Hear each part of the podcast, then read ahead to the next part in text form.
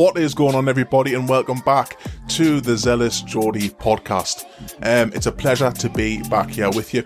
And if you're new here, my name is Curtis, and uh, yeah, I believe if I'm thinking right, it's week number four. Week number four of coming at you in podcast form. And I'm enjoying it. It's a blessing. And I hope it's a, a blessing and enjoyment to you. But truth is, we have been on YouTube and on social media a lot longer than four weeks. We've been sharing for about two years actually everything that the Lord has been doing in the streets of Newcastle and further across the UK through um, open space kingdom movement street preaching. And I want to invite you guys, if you're not familiar with it, I guess most of you probably will be, if you're not familiar with it, to check it out. The link will be in the description. But if you're on a streaming service, I'm sure that you will be able to find it on our website, on Instagram or YouTube or, or something like that. Check it out. However, I don't want you guys to check it out. I don't want you to um, share anything, comment on anything, nothing like that until you have watched this full video until the end. Because what I'm going to talk about today is of paramount importance. It's so important before you listen to another word that I say that you check out the rest of this video. And the reason I say that is because you don't have to spend too much time on YouTube or wherever else to see that there is thousands of thousands of Christian influencers. There's thousands of people who are speaking into your life in the name of Jesus. There's thousands of people who are teaching you in the name of Jesus, and there's thousands of people who are outside of here as well in the streets are speaking in the name of Jesus. Now, that may well be an amazing thing, and it can be an amazing thing, but it can also be a tragic, dangerous thing. Now, why would I say it could be a tragic, dangerous thing, people speaking in the name of Jesus? Well, the Bible tells us to be sober, to be pretty slow, and to weigh what it is that we allow into our lives, to protect our hearts, to guard our minds, to really see if what people are saying is true. Now, there's thousands of people here on this platform and many different platforms. What what is it that they're actually saying? Because the Bible tells us in the the last days, which is any time after Christ has gone to be with the Father and he returns, well, it says that many false prophets will raise up and lead people astray. It tells us that not many should desire to be teachers because you'll be held to a higher account. Now, there's so many teachers, there's so many different words being spoken. What I'm asking you guys to do in love is to press pause and to find out what foundation not just those guys are standing on, but what is it that I'm standing on? I'm asking you to test my foundation before you allow me to speak into your life. See, this topic it's massively important. So important.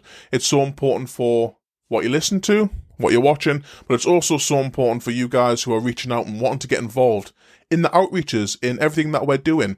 Um, it's important that you know what we're about. And it's important what you also know that we're not in agreement with. And if we're in agreement and you're about it, then we can be about our Father's business together. So, with all of that said, guys, in this video, I want to share with you short, sharp and strip back what it is that I believe, what it is that I preach, what it is that I can't stand alongside, but also a little bit of the journey that brought me to where I am today. So, with that said, one of the biggest challenges that I've ever faced is a Christian, um, and is somebody who has been standing in the streets preaching, somebody who shares the gospel, and somebody who wants to be part of the body of Christ, and somebody who is part of the body of Christ isn't the stuff that people say on the streets. It isn't the things that people throw on the streets. It isn't the persecution from the police. It isn't the terrible things people say in the comment sections. It's none of that. It's nothing that the world can do. That's to be expected. In fact, the Bible tells us that we're blessed when that happens. That isn't what has caused me the most heartache, the most time in prayer, the most study, it isn't a thing that has caused me to do the most internal work. Say, Father, search my heart. I want to, I want to get this right. The thing that has caused me to do that is really pondering on what the Bible means to be in unity with your brother and your sister. Maybe you guys can relate. What does it really mean to love your brother and your sister, to be in agreement, to stand on the steady, solid foundation in Christ? We know that the Bible says this, and this is massively important. The Bible tells us that um, the foundation of unity isn't love.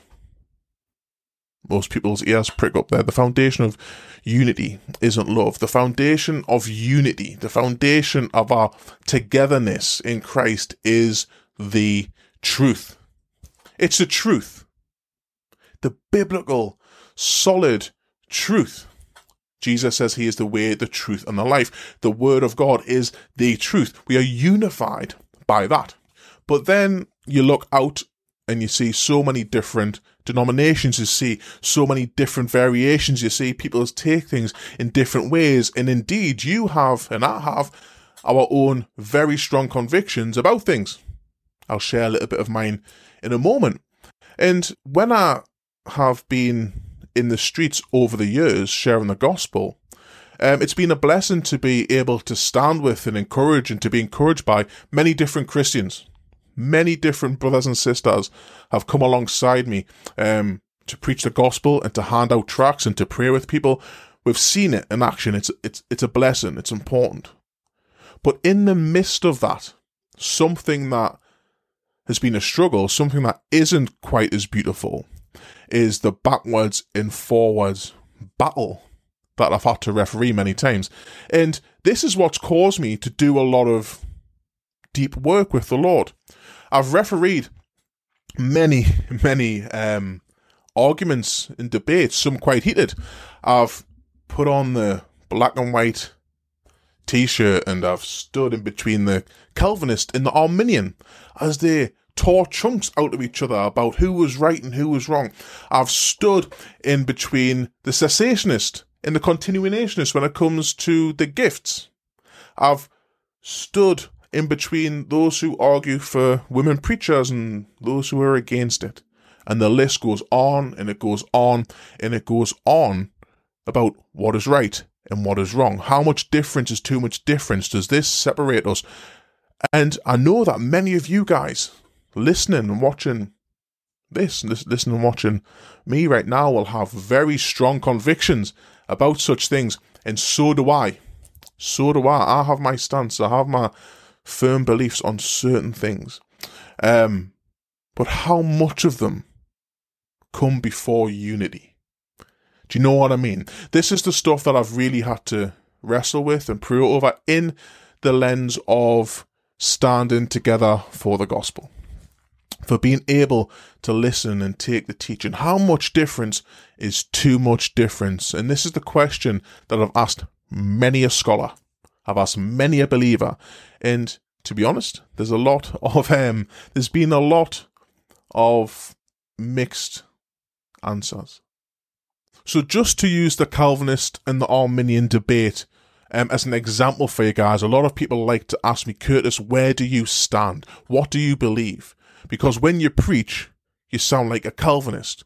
Well, what I would say to you guys is I'm certainly a lot more reformed in my belief when you hear me preach, when you hear what I say, I'm definitely reformed leaning.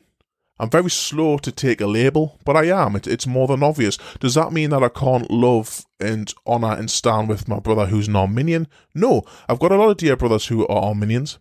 But likewise, does that mean my brother on my right hand side who is a staunch Calvinist, label and everything, does that mean that I can't stand and love and respect him? How much difference is too much difference? Well, the reality is, when I ask my brother on the left, the Arminian, to preach the gospel, he should tell me that we're saved by faith in Christ alone, no works added. And he should say the same thing as the Calvinist. So that's why I can stand with both of these brothers in the streets. Is there important topics that need to be discussed over a table? Yeah, of course there is, um, if we do it well. See, the secondary issues, and there's personal preferences, you know, there's some things that you just find annoying. Let's be honest. There's secondary issues which you can look over, there's annoyances which you can take to the Lord and deal with, but there's then foundational issues. So, regardless of where you stand on secondary issues, let me give you a few examples what I mean by a secondary issue. I believe that infant baptism, should babies be baptized or should you wait till you're an adult, is a secondary issue. Although we may have strong opinions on that, I don't believe that is enough to separate. I don't believe that when it comes to the discussion of the gifts of the Spirit of speaking in tongues, although you may have very strong opinions on that. I don't believe that is enough to separate and break up the body of Christ over. But there is certain things that are not secondary. There's certain things that are absolutely foundational truths that we cannot disagree on.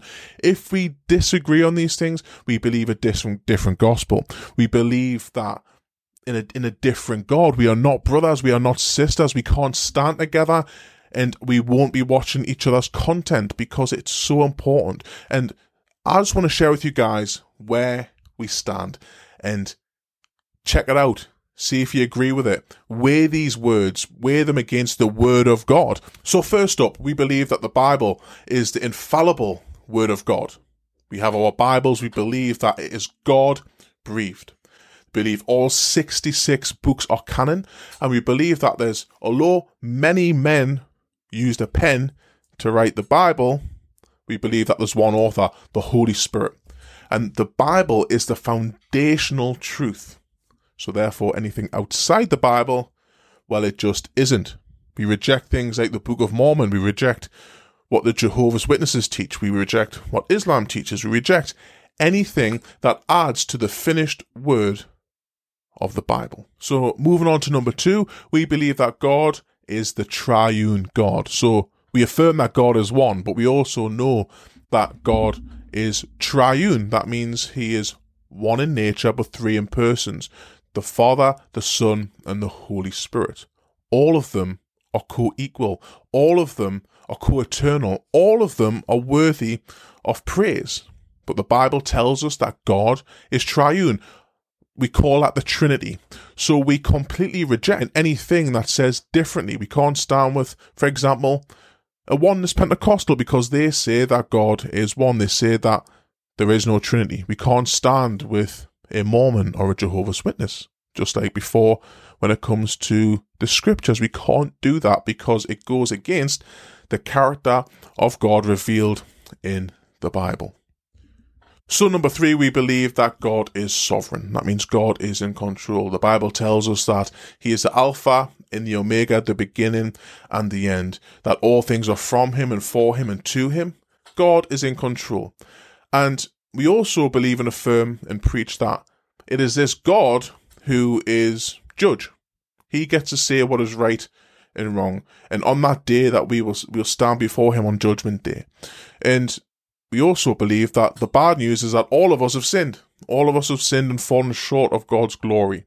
That came from Adam, it came from Eve. When sin entered the world, our human nature was corrupted. It is sinful. We are not in relationship with God by default. Without intervention, we're going to head to hell if we die in our sins.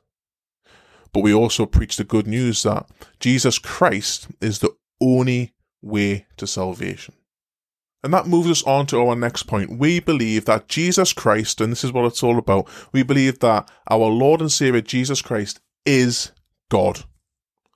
As we said earlier, the Father, the Son, and the Holy Spirit, we believe that Jesus is the second person of the Godhead, the Son. We believe that he is the face of the invisible God. We believe that he came down on a rescue mission for our souls. He paid the cost that we couldn't pay ourselves, and he satisfied the wrath of God by taking our sins and the punishment of them at the cross so that we could be free, adopted into the family. This is the gospel.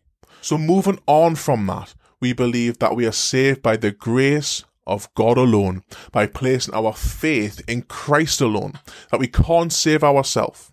We can't work our way into heaven. This is not a works based religion. This is fallen upon the mercies of God. And finally, at least for the foundational stuff, we have to agree that you must be born again. Any other religion, any other group that says you don't have to be born again, that you've got to do A, B, C, and D, anything more than Christ, anything more than faith in Christ, being born again of the Spirit, is a false gospel, and we can't stand with you. Obviously, there is so much more we can talk about. There's so much more that you may feel is foundational. If so, drop it in the comment section. We can talk about it. But I believe in order to stand with somebody in the streets, in order to share somebody's content, in order for to let somebody speak into your life, this stuff, these bullet points have got to be there. It has to be the the foundation of what they're saying. So guys, please do rewind it, take the bullet points, go to the word of God, see if what I'm saying is true. And if that is the case and you find it to be true, come back here and share this with somebody so that we can get about our Father's business together. It's been an absolute pleasure to talk to you guys, and I look forward to seeing you soon. God bless you, God keep you, may His face shine upon you now and always. Take it easy.